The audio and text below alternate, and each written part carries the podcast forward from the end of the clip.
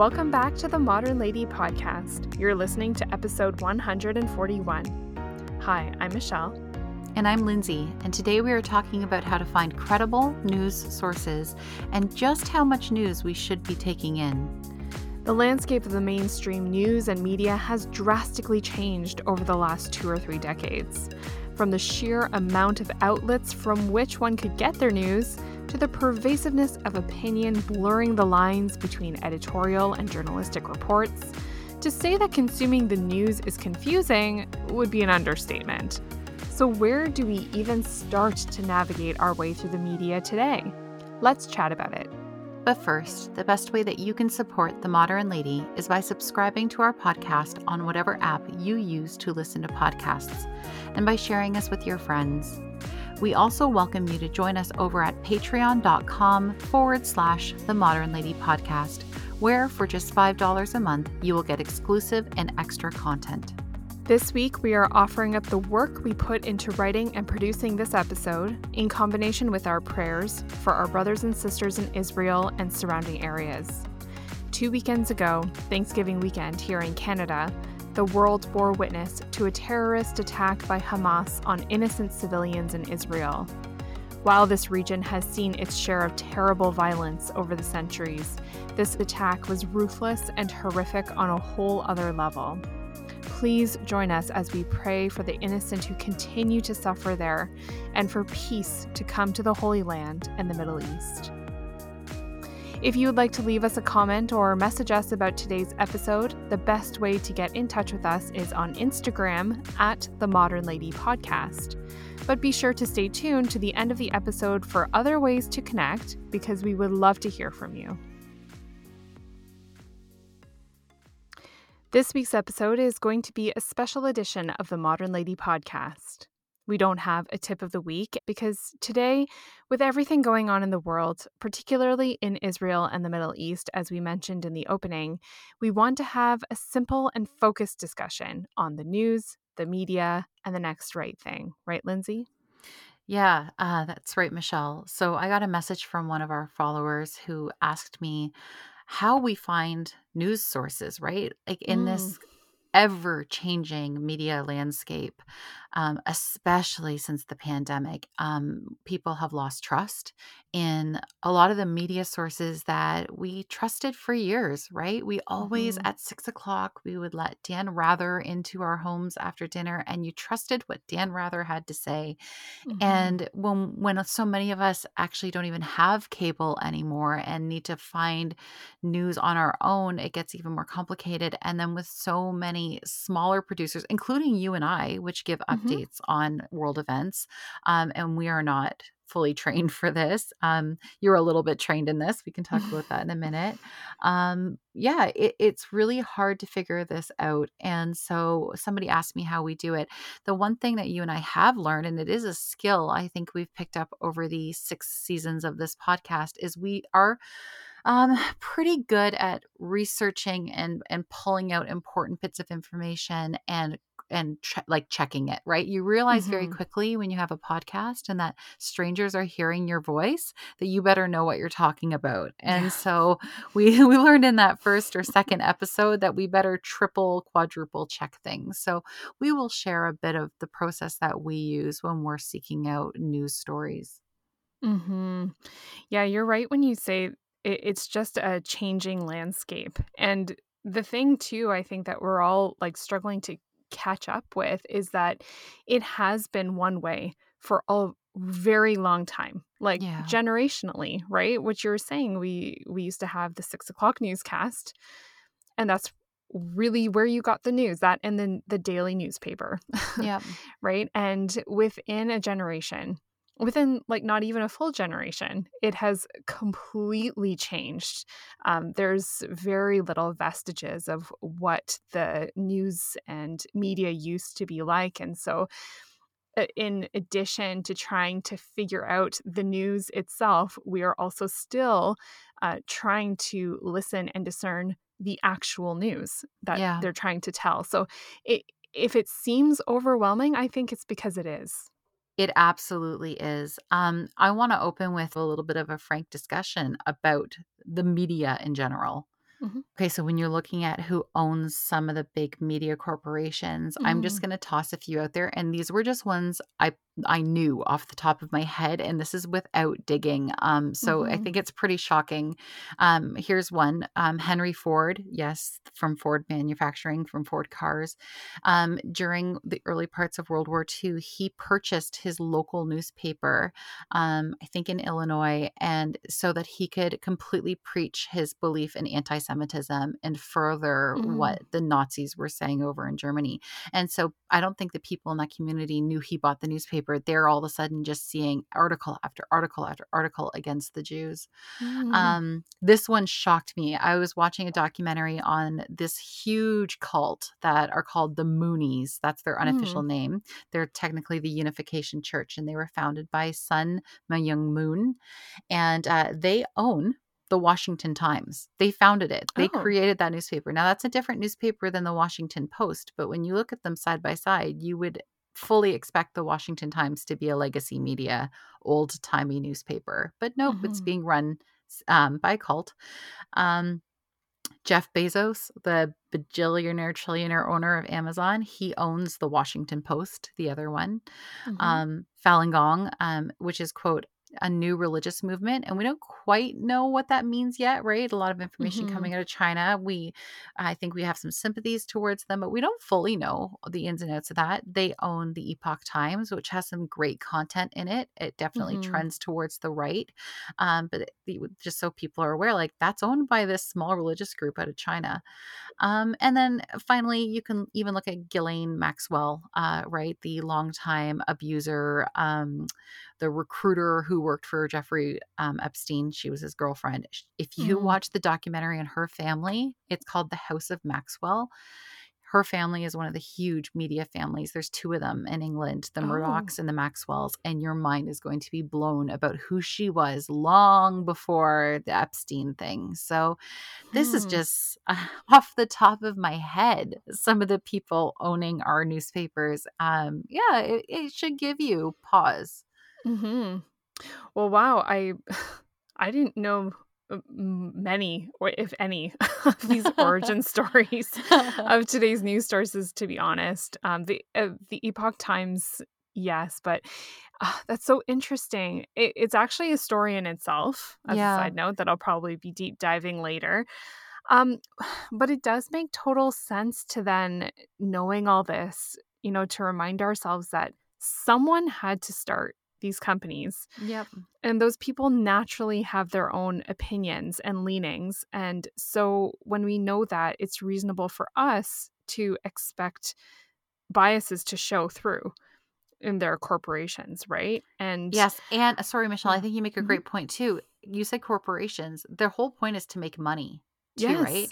Yep. and just like with facebook we know that it, the people will buy and spend like buy more things and spend more money and spend more time on something when they're angry so keeping Mhm. that in mind as well the whole purpose of these yeah yeah yeah spread news but also make money Mhm. Oh yeah, absolutely. Um so like kind of continuing along that less altruistic mm-hmm. um train of thought, you know, there is I know we talked about you talked about Henry Ford Mm-hmm. um using the media to perpetrate his own like message and Mm-hmm. ideologies and I think of like the Jim Morrison quote of, you know, whoever controls the media controls the mind. Mm-hmm. Um, and I think that it, there's both at play. There Yeah. are like all of these influences, um, the founder's bias, um, the message desiring to be put out there, uh, a desire to control what makes it out to the average person. And then, um, it- yeah, all of these things are basically put the onus back on us to who consume the news, right? So the consumption of news seems like in the past it was maybe more of a passive thing. You just listened to the news. mm-hmm. And so it is coming back on us to kind of up our game, so to speak, in how we approach the sources and information that is out there. Especially because at our fingertips, with the click of one button, we can spread those stories, right? And do the work Mm, that they couldn't have dreamed of 20 years ago for circulation of news stories. Um, we can do that for them. And so they, yeah, I think the point here um, is that no matter what the source or no matter who the owner or founder of any of these news sources, we actually have a lot more power as the consumer than we think we did. And so hmm those can anybody could have started those, but we as a thoughtful consumer need to know what we're looking for, what we're reading, and it's more important now than ever. And um and I just want to point out too, like, and this I'm just pulling this out of like my head, but this appetite for a nonstop uh, salacious news stream. This is Mm, not n- new. We might have had this hmm brief period of those great newscasters, the Walter Cronkite, uh, the 60s, um, for a brief period. But uh, because, as you know, Michelle, I've been so deep in Victorian literature, um, in the Victorian times, you had multiple newspapers a day. So there was like your morning post, your afternoon one, and they were all tabloidy. Like, and the worst mm, details in them, like if you look up any murder case, like it was detailed. Um, people loved it. They ate it up. They bought the newspaper first thing in the morning and at lunch and at dinner. Uh, they were dirt cheap. They had the people calling out the headlines on the on the street corners, right? So like our appetite has always been there for it. Um, and I hmm think it's really interesting that it was really fueled at that period and then really picking back up to that. And I'll never forget when you explained to me because you have a background in broadcasting that we can talk hmm about in a second um, about how when that switched to the 24 hour news cycle came out and before they only needed to fill a certain amount of time right with headlines hmm and suddenly you need to keep people hooked and on your channel to make advertising revenue the entire day um yeah there that that changes the whole game Yeah. Yeah, that was just um, my own anecdotal observations from working um, in local news. I worked for about five years um, while I was in college and for a few years after that. Um, and I did learn a lot about what goes on behind the scenes. One of those things is, like you just said, like the the amount of time that news uh, corporations have to fill mm-hmm. in a day constantly um, kind of outweighs sometimes the amount of news that there is. Like, yeah you can't just actually stop at a headline um, because you still have 23 hours to go. yeah so yeah that's where you start getting, um, I find, like, then you have the panels that come in. And while a lot of times, uh, credit where it's due, you try to find experts to sit on the panels. mm-hmm. Um, but even those experts have their own opinions, and sometimes it's an editorial segment of the show, and sometimes it's just the newscast, which is tries to be a bit uh, more unbiased. But all of it meshes together in this one channel, and then compound that, you have multiple news sources trying to do the same thing. So that definitely puts a different kind of perspective on the news is that they have to also generate content. Yes. Um, not just taking what is happening and reporting it they also have to generate something as well just practically speaking. And then another thing i learned too in just uh, watching the news play out behind the scenes is that um, a lot of the times you referenced some of the um, iconic newscasters, right? Like Dan mm-hmm. Rather, Walter Cronkite. Mm-hmm. Um, I do find, and this changed even while I was working at the news station, is there was a shift between like typical, I would say, beat reporters Mm-hmm. who covered like a specific beat for sometimes years and years. And I think over the years, they did develop a sense of expertise yes. on one area. And yeah they just kind of covered those stories that pertained to that industry or that segment of society. the agricultural report on Sunday nights, I think it was on our local news. Yes. and while I was a student, I worked with some of these um, reporters and journalists at the local station who still covered a beat. Like they Mm, were known even in our local news station um, for a specific, um, yeah, topic. yeah. Um, but th- as they started to retire, and the news was also changing still at the same time, um, it was a little bit less of that. So the reporters would still meet in the mornings, usually with the news director, Mm-hmm. and they would talk about the things that were going on that they would like to cover for that day's newscast and they start assigning things but it was um, a, a little bit more spread out amongst people so i started realizing that you know the reporters only have a certain amount of time in a day to learn everything they can about a story Wow. find everything they can to support the facts to put together uh, and then put together all of that information into maybe a one minute package yeah. and have all of that ready for 6 p.m. Yeah. right? And I was like, oh, there's no possible way they can be experts. And to be fair, I don't think any of them um, intentionally or deliberately you know set themselves up as the authority on every news story they produce Yeah. um, but we are still used to as the consumers we're still used to walter cronkite Yeah.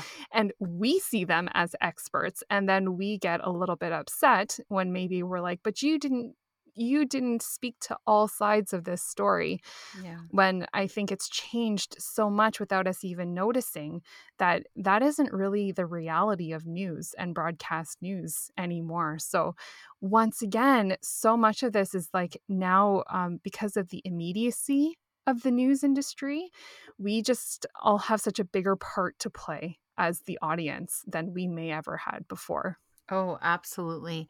And I think one more point, just that when you really think about the news, and this is something that I've learned through having a spouse in policing, um, and Mhm. I find there's actually a great parallel to those in media, is there is often so much more that they know that they cannot share, that they legally Mm. cannot share. They need to Mhm. protect the police in it. And I know from a policing standpoint that the public gets like 3% of what the police know or are currently working on. I mean, it only makes sense, right? They can't show their hand. Mhm. Um, and so we have to remember that too as consumers that there is more that I'm sure that these journalists would like to share from their sources that they've heard. But until things be, can get checked and double checked and triple checked so that they don't get sued or until the police give them the go ahead to share more information, you know, one of the th- parts of my husband's job is he sometimes writes the media release um, for the case they're working on. And so I know that what they're sharing is the tip of the iceberg and that there is so much more below. And so I think going into every news story with that knowledge that everyone knows that there's so much more, but we forget that. But then if you pause and go, there's so much more going on here, and not everyone's being heard, and not every side of the story is being represented. We're only getting that little, like you said, one minute snippet of a much larger story. hmm hmm And that's something to consider too is that, you know, if we're going to be consuming such massive amounts of news that pertain to every corner of the Yeah. globe, Yeah. um, there is a whole global history of context that we Yes. probably don't have like on the tip of our tongues. And so we can't even put into context a lot of these news stories off the top of our heads. And the news providers, based on parameters, if it's print, they might only have a certain amount of space or word count they're working with. Um, and with news, it's time they have to work within. Um, but there's like an entire history. There's geopolitical history that's going on, there's cultural history, there's uh, yeah, there's just so, so much. The sheer amount of news that we want to consume in our society does not uh, compute. It doesn't go with the amount of education we have behind it to back it up. Ugh, wow. And I can't think of a better example of what's going on right now in Israel, right? Like you and I were both talking about how Mhm. we were like ashamed to admit to one another that we didn't really understand what was going on. We didn't understand how, when Israel became a nation state and how Palestine fits into it and all this. And and the Mhm. truth is, I don't think we need to be embarrassed about that or ashamed. I think that when um when you can learn more and know more, you should. And that's what we're going to talk about here. Um, but I just want to say that for anybody else listening to going, I didn't actually Google it until this weekend either. Well, you're not alone in that. Neither did we. Mhm. And and so what you were just saying, Michelle, and I think this is so important, is that we're all of a sudden trying to become knowledgeable about something very quickly. But you're right, there is decades of nuance there that mm-hmm. we're not going to pick up on just short little snippets of news right now. Um, and so it is a lot to process. And we need to strike that balance between taking in information that I do think, I do think as a responsible citizen of this world, we should know what's going on. You mm-hmm. know, we've got eight kids between you and I. Um, we need to know what's going on in the world, but there is that balance of protecting also then your heart and your mind and your spirit. And um, that's, we'll get into that in a little bit but like never before we have access to these countless sources and all of these sources have nuance and decades of information and it's coming from all different places and then it's just so we are overwhelmed by it and so we thought we would now share with you some of the things that you can do to look for credible news sources some steps that we recommend hmm Yeah, because I think we're realizing as we talk this out in this episode today mm-hmm. is that it it requires a little bit of legwork on our part yes. to be responsible consumers of the news yeah. right and so how to even do that it it does actually happen like in our own homes yeah, so I found out that this is called news literacy or media mm. literacy. But mm-hmm. news literacy is a term that means having critical thinking skills, which allows you to determine whether the news is coming from a legitimate and credible source or not. So then, media literacy is just the expanded term of that, which takes into account the fact that media sources are changing and expanding at a rapid pace. What is so interesting is that news literacy is definitely a course that's being taught mm. in colleges and universities. And I didn't know that's what it was called, but this is something that I taught my kids when I was homeschooling them. So we would pull up the front page of a newspaper.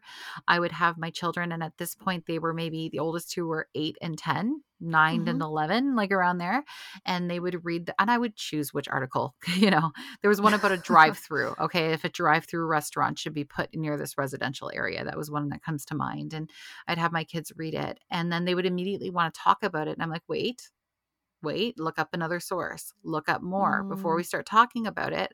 Look at it from, and then I'd say, well, tell me how this person feels about it. Like, what would be their argument? What would be the other argument? And we really worked um, from a very young age at teaching them how to be very critical thinkers and critical readers and not just start talking about something without doing a bit more research. And that's what mm. news literacy is, which I think is is really great. Mm-hmm. I love that. I love that uh, the word literacy yeah. to me always makes me think about learning how to read. Yes.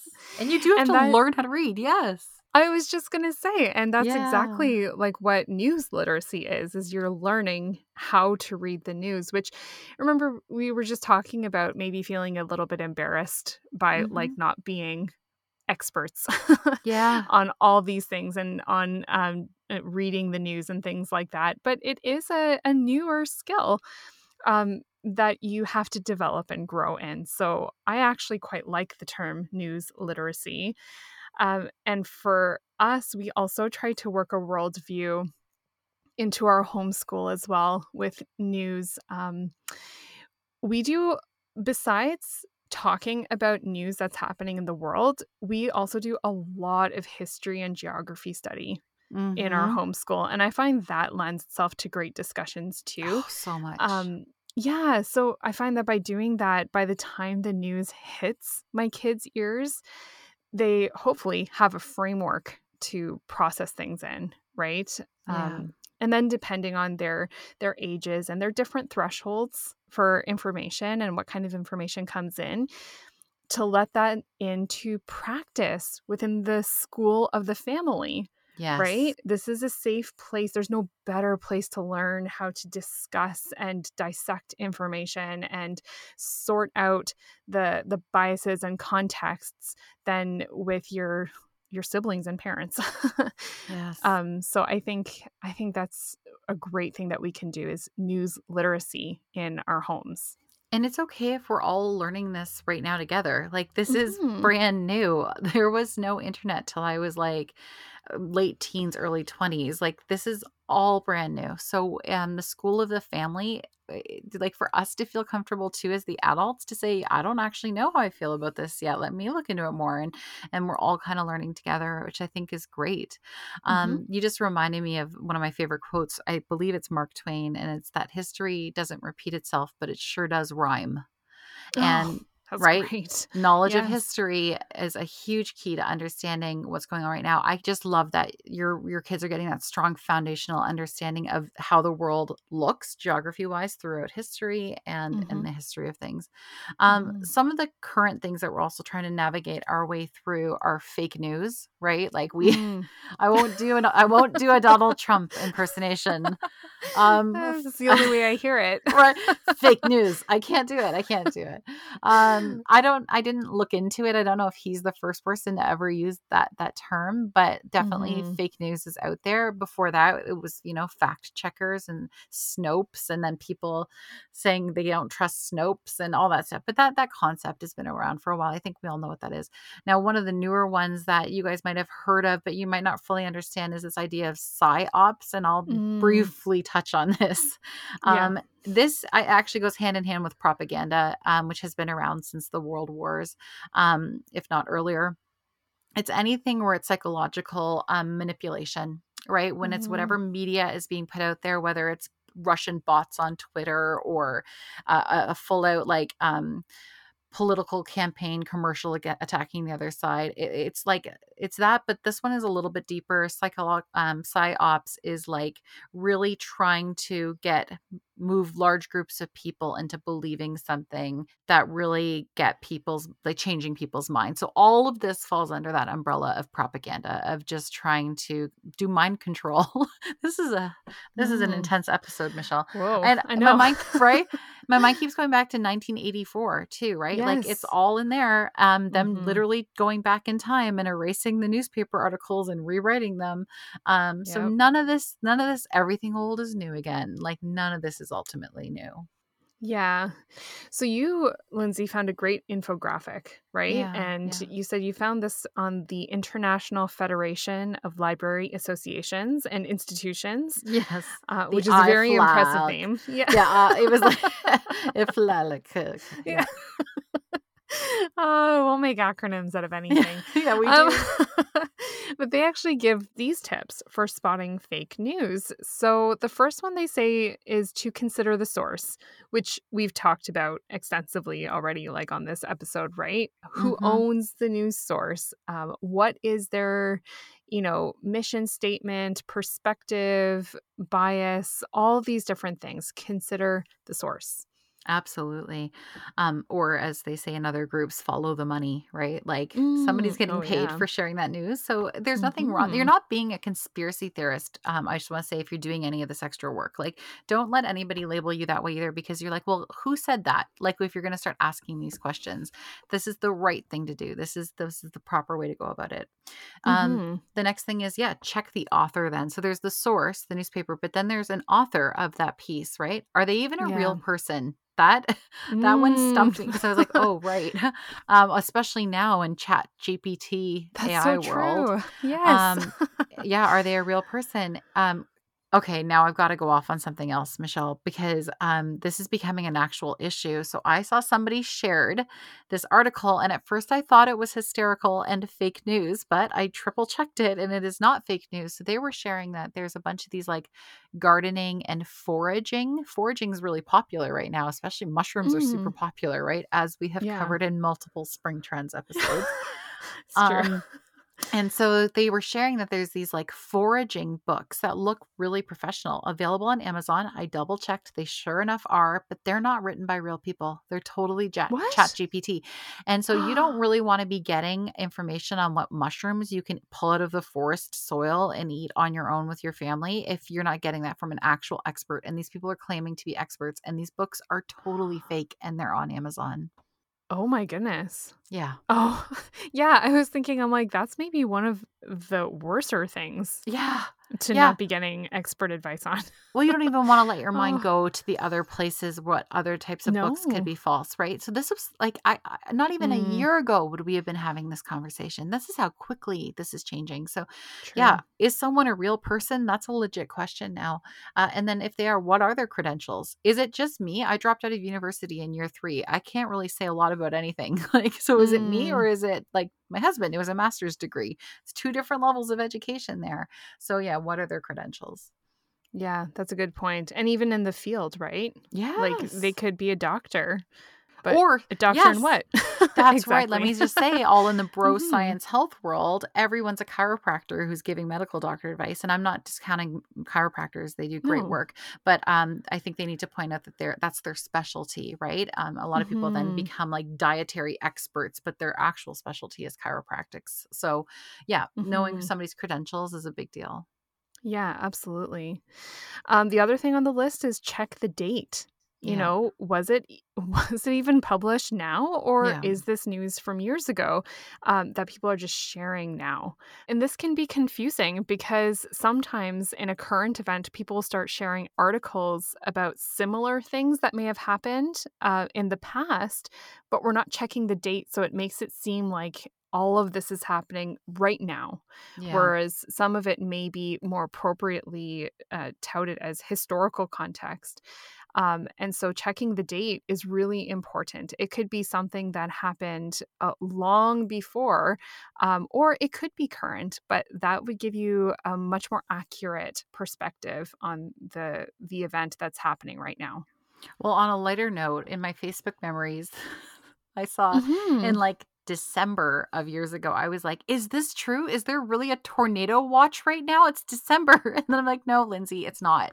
Like you Oh. click on the article, it's from the previous July, which would make Oh. sense and not a tornado in the middle of winter. So yeah. yeah, So I've even check your I own fooled memories. myself. That's Yeah. right. Check your own um, and speaking about checking your own problems, check your biases, right? We all have them Mm, we mhm. all have certain core beliefs things that are foundational uh, to our families to ourselves and that there's no problem uh, with the having core values and beliefs but when those things can bleed over into being like a bias where we're not even where we're blinded this is the problem right where we're blinded to seeing what the other side could have to say and uh, that that becomes problematic so check your bias So the next thing is to read beyond. So don't just stop at the article you're reading. You i know, laughed really. at that one I we do that yes, we do. Yeah. Um, and it's really important to do that, to really take the time to, you know, not just read even the headline, Mhm. but the whole article. Mhm. Um, and then even beyond just that one article, try to find different sources on the subject as well. So, especially if you are genuine and sincere about wanting to understand the current situation and you don't just want to uh, affirm your bias, right? Mhm. Um, if you are really trying to be honest about your outlook on uh, especially global events, read beyond. Um, don't just click on the headline or one headline or one article. Um, invest some of that time in checking out several sources. And then uh, just to click a little bit further is um, check out the supporting supporting sources. Um, if Mm, there are links that mhm. are there, click on those too. Read it. Read what they're having to say. One of the things when I started reading like medical journals and really looking into those things, I was shocked by how many like sources would that polled people, whether it was medical or anything else, where they were like doing an experiment or looking at a group of people. It was like maybe 35 people well, that if I know it's 35 people giving a response on something versus 3,500 people, uh, that really shapes what I just read in that article, right? So reading those those extra links, the source material is really, really, really important. Um, I, it's it's changed my views on things more times than I would think. Hmm hmm And I mean, like what you're saying, sometimes those supporting sources are dry. Yeah. They're like the medical journals or Yep. things like that. For people who don't have like education in the medical field, that can be a lot to sift through, right? Yep. They're not light reads. Um, and so it's very tempting to just uh, stick with the article at hand. Um, and sometimes I do see like the the little blue font where it's a mm-hmm. link to another article, and I'm like, no, like, I have to be honest and just mm-hmm. like kind of skim and um, check out at least check out the other source too. Um, but if we want to grow in news literacy, that is something that you you can't really skip. That's right. And I think you and I can both say that we've gotten better at doing that since having to click on all those links with the podcast. We've done yes. a lot more research, mm-hmm. I think, than we ever would have before. And so, like with anything, it, it's a muscle. And the more you learn how to read those things, or you can process it a lot quicker as you get into the practice of doing it. So the next thing on the list is to ask yourself in all in all seriousness, mm-hmm. Mm-hmm. is this a joke?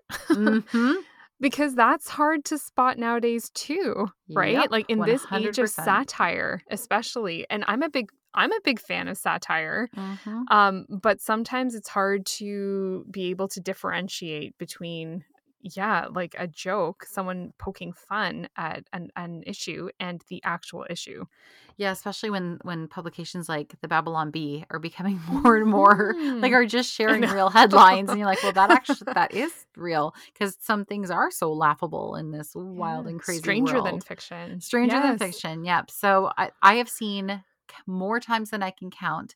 Um, people sharing things, thinking that it's real, and it's a little bit embarrassing. So you don't want egg on your face. Do your your due diligence and be like. I think the one that was catching people off guard for a while was the Beaverton, which. it sounds funny, but there was Canadian satire, and this is a couple years ago. But I even had to be like, "What's the Beaverton? This is yeah. new. Is this some fancy newspaper?" No, it wasn't. No. and finally, the last one is ask the experts. Do more digging. We one of the benefits of living in 2023 is that we do have experts at our fingertips. You have the most renowned scholars of today and yesteryear all in the palm of your hand on your phone. So there mm-hmm. is really no excuse for not digging a little bit deeper. Um, and and I just love that you could literally listen to Harvard professors, things that people never had access to 20 years ago, right at your fingertips. So definitely ask the experts, they're right there. Mm-hmm. Okay, and then just a few additional things that I found I do, um, that some good habits I've learned over the years, um, and things that matter to me because intellectual honesty matters to me. It's a really big deal for me. I also really like to know all the details of stuff because I do mm-hmm. speak up at things, and I've learned over the years that you do want to know what you're talking about. Um, and I do believe that there is a duty and responsibility um, with having something like this podcast. We have all of you wonderful listeners listening, so I I do really take this seriously in my own mm-hmm. personal life. And one of the things I do is I do listen to both sides. So I listened to Al Jazeera News many times this week. I put on their news sources, I put on ours, um, and I want to hear what both sides have to say. Um, I also deliberately seek out historical sources, like what we were just talking about with the experts. Um, I do think um, if you can isolate and know what you're listening to right now, I do think it's really important, like even what you were saying, with just a generalized knowledge of history, to look at what people did say about the same topic 20 years ago 10 years mm-hmm. ago because mm-hmm. what is interesting is sometimes they've switched sides or the person like mm. people change their minds and yep. so to have that like bigger perspective um, i think is really really important at looking at a really complex problem so i i do seek out sometimes like if i'm on youtube and i'm looking up israel um, i deliberately clicked on some things from 10 years ago and then things from right now. Okay. Like I, I do that intentionally. Mm-hmm. Uh, and then another thing I think is really important for me is I speak with the people in my life. I want to talk to real people. They're also not experts. I'm talking, you know, my husband, my family members. Um, they're not experts either, but what they feel about something matters to me. And I appreciate it even more if we have opposing opinions um, because I, if it matters to them, I want to know mm-hmm. why. And mm-hmm. they put a face to that opposing position. And so I, I definitely bring up those conversations. One of the quotes I read, my goodness, 15, 20 years ago that has stuck with me all this time. And I don't even know who said it, but I think I pinned it on Pinterest when Pinterest was brand new. Mm. It said something roughly like this um, after so many years of being told not to talk about religion and politics like at the family dinner table it's taught us how to like not to talk about those things like we don't know actually Mm. how to talk about those things. And so bringing those conversations back in especially with people i care about it's it, it doesn't have to be a fight. I, I can look at them and be like i care about you. I want to know why you have this opposing position to me. Um, and then i'll look into it. And then finally for me the last thing i do is i've really learned in the last year or two only lately to shut my mouth for a bit to really Mm. not having a knee jerk emotional reaction. I'm very much an emotional reaction type of person. I speak quickly, I think quickly. And in the last year or two, uh, um, I have learned to just pull back and sit with it for a day. I sometimes give myself 24 hours, 48 hours. I pray about it. I'm like, Lord, am I seeing this correctly? If I'm not, reveal more information to me. Um, let me know how, you know, you want me to look at it through your eyes. And a lot can happen in 24 hours of keeping your mouth shut. Let me just say that Mm. that has Mhm. turned out to be the, one of the best things I've ever learned how to do. Yeah, absolutely. Oh, I love those points, um, especially the one that you were mentioning about seeking the uh, different perspective, like the hmm other side of the both sides of the issue. I absolutely do that too. Um, in fact, I don't think I feel comfortable knowing that I'm only staying on one side Yeah. of Yeah. a narrative, right? It kind of makes me feel like I'm missing something. Um, and rather than shake my confidence in my own opinion, uh, once I've then formed it, I find that looking at the other side actually strengthens it. Yeah. Uh, yeah, and not because I feel like I can argue better, although it does help with a healthy healthy debate to have considered the other side, but also just even for my own conscience to know that I've been honest with myself and I'm not trying to like sweep something under the rug just to like um puff up my own um, perspective or point of view, right? Like sometimes you may not want to know the other side. Um, that happens, but it's a good practice to fight against that temptation. And then the other point you made about speaking to real people, like the people in hmm your life about things, I am more and more convinced that the kinds of conversations that truly change the world don't happen on social media. Oh, yes. right? They happen in person yeah. amongst people face to face. Um, and I think it's because it requires relationship.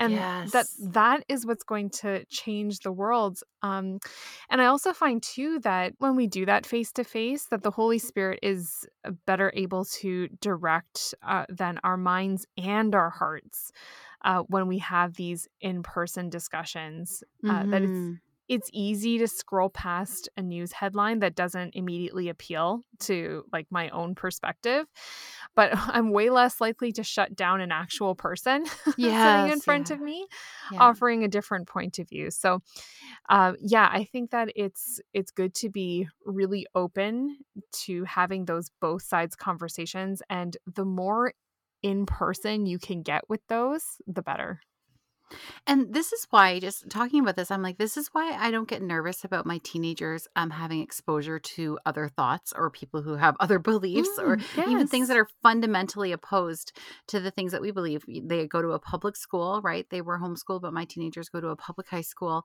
And number one, we have that strong foundation that they were raised with, but they were also raised in these principles that you and I are talking about right now. Not only Mhm. did we teach them to do these things, but they saw us modeling this behavior in every single interaction their dad and I have in the way we speak with each other and the way we speak with friends and whoever's welcome in our home. And so I've really seen um, how that generationally can turn out really, really well. And so I'm not Mhm. worried at all if my kids are in a situation where they're hearing something that is totally oppositional to what we believe in our home um, because Mhm. they have such a strong foundation and they know how to defend what they believe um, and that sort of thing. So this this type of behavior and these practices um, really do form our kids from a young age as you trickle down what information they should hear. Right? It really does help Mhm. form them. And one more thing I read that was on it was not part of this infographic, but I read the words that you should judge hard, which means that we should really dig deep and look into something. It's that old saying, all the things our Mm. moms and grandma said, if it seems too good to be true, it probably is. So if it seems too true, right? Like it all makes sense and all the clues Yeah. fit into place, or it's too reactionary or too weird, like there's just no way that would happen. Why would you say something like that? Um, something is likely off. So judge hard hard. Just look deeper into things. Mm-hmm, mm-hmm. And to go along with that, the word that keeps coming to my mind when you say to judge hard is sensationalism. Yes. Like yes. I, yeah, when I'm consuming the news, uh, I look for that sensationalism, the Yeah. thing that makes me start to wonder, hmm, this this seems like it's really all wrapped up neatly. Yeah. Life isn't usually like that. What else is going on? Yeah. Um, and then the other thing too is speculation. mm-hmm. I find that um, an honest news source will not deal heavily with speculation. Yes. I, I think that's different than asking questions. Yeah. Um, I think questions are reasonable and legitimate, but um, any, and I find this a little bit more editorially, but like we were talking about earlier, sometimes that line can be muddied between Mhm. opinion piece and uh, r- actual reporting Yeah. um, is like anyone who's telling you what is going to happen because of this other thing yeah. uh, definitively uh, i'm i'm automatically a little bit suspicious of that and it just makes me go double check that fact even more so speculation and sensationalism are two things to be on the lookout for Yeah. The term that kept popping into my head is devil's advocate. And this is something we do Mm. all the time in our house. Um, Jason and I often play the devil's advocate to each other in conversations. Again, it's something we've we taught our kids. And then I, I thought I knew the origins and we you and I discussed it and we were we were correct. It is a Catholic Mhm. thing and it did really originate in the 1500s and it's an official position um, for someone during the canonization process. And then just briefly, I guess, the canonization process is the process by which the Vatican and a whole team determine if there is enough physical proof through miracles that someone is interceding on behalf of people, which means that they're in heaven. Um, So that they Mm. become an official saint with a capital S. Now, that process can go on for 200 years sometimes, or it can be a lot less um, in terms of some of our recent saints. But the one of the things I absolutely love about the Catholic Church and it, it actually lends itself so much to this thought process that we're talking about here about discerning things is it is all about scientific evidence and it is all about ex- examining every single corner of something of someone's Mhm. life of a cause of a situation of a miracle um, it really doesn't take things at face value and so in that canonization process right they have people that are advocating for the person witnesses who are like this person lived a very holy life but then they have someone who is the devil's advocate questioning everything hmm You're right. That is a great model, um, like set up for us to, you know, and we're talking about the news to scrutinize things.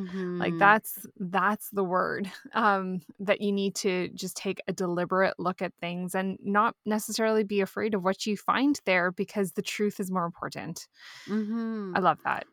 Okay, and finally, um, I'm guessing most of you listening, you're just like us. You're either a mom who stays at home or works outside of the home, you're a homemaker, you're an empty nester, you're a newlywed. Many of you probably aren't professional journalists or, you know, working for the UN or any of those jobs. And so it's like, how do the rest of us, like, how much information should we know? Well, there is a term somebody on Instagram um, coined. I don't know if he officially came up with it, but I couldn't find anyone else that was using it. And that Mhm. is um, at Catholicism. It's like Catholicism, but there's an extra ho in there. and that's Brian Edwards. And he created the term medieval grind set, grinding, just like a grinding work set, right? And um, he just talks about how in medieval times people could literally only focus on what was going on in their own area on the or on their own farm. Now, I have pointed out to Brian that Michelle, you've been saying this all Mhm. five, five, six years of this podcast. You've been but in reference to Rome, right? So Yes. Yeah, I love the term. Um, it is the perfect name for what I've pondered for years. Mm, mhm. so for me, this idea originated in the Catholic faith. Um, Mhm. since we're on that subject, a- anyways. um, we have so many of these great saints who have gone through this scrutiny, uh, and they've reached the heights of virtue and holiness here on earth. Um, so much so that we look up to them as role models, right? And spiritual mentors, how to live well, how to live a good life, how to live a holy life. Um, and I don't think any of us could read any of their stories or biographies and accuse them of indifference to the plight of their fellow man right, and the world, right. right? So then I've always thought, but they didn't have the media. Like yeah. for so many of them, the printing press hadn't even been invented yet. Yep. So yep. for them to reach this state of holiness, for them to be able to carry out their lives so well that they are noteworthy in history, it didn't require them to have 24 access to every piece of information to have ever yeah. been spoken, written, or otherwise. Um, and I think they just knew that they were called to whatever was going on in their lives here and now. Yeah. Um, they would not, for example, with the saints, they would not have known much about the Pope or the Vatican at all. As right. an example, there was no news for right. for that um, let alone what was being discussed and debated in the Vatican. They just knew that their duty was to pray for the Pope and for mm-hmm. the bishops and the church. That's it. Yeah. And then they were to go, you know, to work uh, or be present with their kids and their communities and to serve these people to the best of their abilities. And they're saints because of it. Yeah. You know? So certainly we don't have the ironic luxury of living in a time without the media. Yeah. Um, but we can adopt that mindset or that medieval grind set. Grind set, yeah. uh, uh, we can adopt it to a certain extent and uh, practice discerning what information I need to be well informed and aware of what's going on in the world. And in a large way, so that I can pray for the people and situations that really need it mm-hmm. and then when to stop consuming for the sake of consumption and sensationalism and really get to work making the world a better place, starting with where we are right now. And where you and I are right now is we are both wife, wives and mothers, right? Mm-hmm. Our vocation is wife and mother. And this reminded me of a post I wrote on Instagram back in 2022. In fact, I realized I've spoken a lot on this because there's been so many things in the last couple of years. And this reminder that we really only need to know as much as um, we need to know to do well in our duties and our vocations, right? Mm-hmm. And to serve our communities in that way. And so this has been happening so many times and i'm like oh my goodness like we've talked about this a lot. And we did an episode that we highly recommend you listen to as well called the mission or the mission doesn't change and it's just about that core what our core mission is in our vocation. Um, but this idea of also guarding your heart and guarding your home reminded me of this one post I wrote. And just, I'm going to sum it up right now, but it's this I read it earlier and I, it really jumped out at me. So it says, You find yourself struggling with how much you should know so that you can be informed. But let me tell you this you only need to know as much information as possible to do the duties of your vocation well. My vocation is wife and mother, not podcaster, not journalist, not world peace negotiator. Wife and mother, full stop. Sure, I kind of need to know a few things. My husband has a job that is affected by the current situation. And I've got teens who have questions and worries. And we've got listeners of this podcast that we're connected to around the world. But my vocation is wife and mother. And I've got to get my own house in order. I'm going to remember that my gifts of intelligence and fortitude and my ability to work hard are meant to be lavished upon the people who need me most. My vocation is wife and mother. I can't solve any of the problems happening outside of my front door, but I can prep dinner for our family tonight.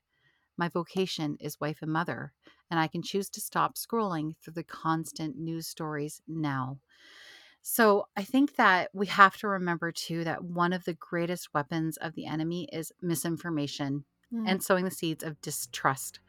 Um, and so this constant scrolling, this constant influx, you have to control that yourself. I have to control that, right? Mm-hmm. I think that just remembering that it's good as a responsible citizen, um, as part of the body of Christ, the the Church Universal, that you have an understanding of what's going on. But what the details, the minutia.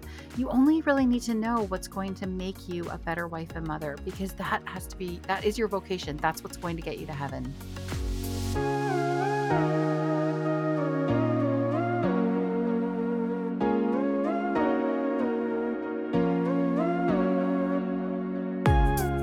Normally, it would now be time for our What We're Loving This Week segment of the show. But as we mentioned in the opening of today's episode, we wanted to keep the tone of this episode more solemn out of respect for what is going on in the Middle East right now. Instead, we wanted to share some of our favorite news sources and the outlets that we have been appreciating for their efforts to deliver honest, clear, and contextual headlines with as little bias as possible. One of them is the Instagram account All Sides Now, and you can find that at All Sides Now on Instagram. Um, what I love about this account is that it will show in a carousel news headlines from the whole spectrum of political leanings, right? On the yeah. same news event. So um, they'll have a news event and they'll show an example of a headline and from a more left leaning perspective politically. Um, and then they'll have an example of a more centrist leaning news source and a headline from a more right leaning source so that you can see in real time what the differences might be um, depending on your bias or these news sources' bias. And so we find that a very helpful um, Instagram account to follow. And then another one is Jenna from SmartHER News. And we have referenced her and um, her account multiple times on our podcast too.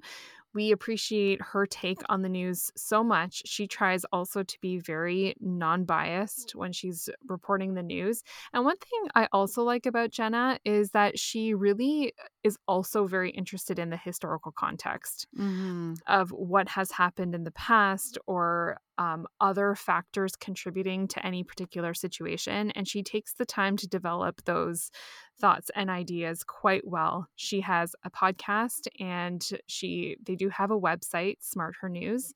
And um, I still try to check in with her website as often as I can, especially when there are bigger things going on in the world. And then another Instagram account as well is at Sharon Says So. Um, I don't follow her as closely, um, but again, kind of like Jenna at SmartHER News, I really appreciate the fact that she cares about context uh, mm-hmm. uh, for anything going on in the world. So she, as well, is a great source to get you started into looking a little bit more deeply into the events and the issues happening today um, she i find she really discourages us from taking things at their immediate value yeah, yeah. Um, and asks good questions and also reminds us all about the humanity behind the news I do find that as well at Sharon says so really tries to put the emphasis back on like remember that we're all humans here um, and that there is a humanity factor that we cannot forget, even though we're reading headlines on a screen. And a podcast that I absolutely love um, is the Honestly podcast with Bari Weiss. Um, yes it is she there's a lot Bari Weiss and I don't agree on, but I mm-hmm. really respect her journalistic integrity. She asks great questions. She has great guests. Um, and she is Jewish. So I actually one of the things I was listening to was her episode from a couple months ago about the anniversary of the founding of Israel, um, which was mm. interesting because they were actually talking about the current situation of like internal strife between like the right and left sides within Israel, um, which is actually contributing to some of the conversation going on right now now about Netanyahu. And mm. um, so it's actually good to kind of understand what was going on within Israel leading up to this. So that's a great episode. And then, of course, she's doing daily coverage right now. She's sharing some very, very emotional and personal um, interviews with people who have children who've been taken hostage. But she, eh, as as a Jew, she really feels like it's important to be a voice for those people right now. So, uh, but her her podcast in general, all of the other topics as well, the Honestly podcast. I don't think I've ever listened to an episode episode um, that hasn't really given me a lot to think about. It's really, really well done. Um, another podcast that was told to me by a friend this morning, but I have never heard of it, and you haven't either, Michelle, mm-hmm. and I mm-hmm. can't believe we haven't, is called um, Breaking Points with Krystal and Saagar. Mm-hmm. Um, they are, it sounds like one of them is left wing, one of them is right wing and they tackle all the heavy things. Like they both have a say. It says it's a fearless anti-establishment um, YouTube and podcast channel at show. And so, like, I'm looking at today's episode, and I won't even read you the title because it's just like all the headlines, and it goes mm. on, and it's a two-hour episode. They have roughly like two-hour episodes. Wow. It's like every day. So, um, that might be a really interesting one as well. Okay, and and I have one to add to that. Um, print wise, yeah. I shared it last spring as a what I'm loving, and I'm still loving it. But mm. it is mm. the 1440 uh, oh, yes. Daily Digest. Yes. And it is like specifically trying to be a non biased news source that is delivered right to your email inbox every morning um, with as unbiased as they can possibly be headlines. Mm-hmm. Um, with, though, links attached to many of the headlines so that if you do want to go further into it, you can. But it's just enough, I find, for me to inform me what's happening. Um, that that way I'm not like forcibly taken on a deep dive if I don't want to or need to go there. Mm-hmm. But I know what's going on. And so when someone mentions uh, something that's happening in the world, um, more often than not, I, I can say, like, oh, yes, I did come across that. Tell me more. Or I will even say, like, hmm, isn't that interesting or isn't that strange? I should look into this deeper. It's a mm-hmm. great starting point, a great, not so intense starting point for the news. I love tell me more. I think that's a great thing to say to someone. Mm-hmm. And Michelle, why is it called 1440? I thought this was so cool. Yes, there were a couple of reasons, and I'm trying to mm-hmm. think of them right off the top of my head. I think one of them was that it was the year the printing press was yes. invented. Yes. Yeah, so kind of playing off of that, like this is the new printing press era. Mm-hmm. Um, and then the second one was there are 14 uh, 1,440 minutes in a day. Mm, and they wanted to make each one count. That's yes. great. okay, that's going to do it for us this week. If you want to get in touch and chat with us about our topic today, you can find us on our website, www.themodernlady1950.wordpress.com, or leave us a comment on Facebook, Instagram, and YouTube at The Modern Lady Podcast. I'm Michelle Sachs, and you can find me on Instagram at MMSachs. And I'm Lindsay Murray, and you can find me on Instagram at Lindsay Homemaker. Thank you so much for listening. Have a great week, and we will see you next time.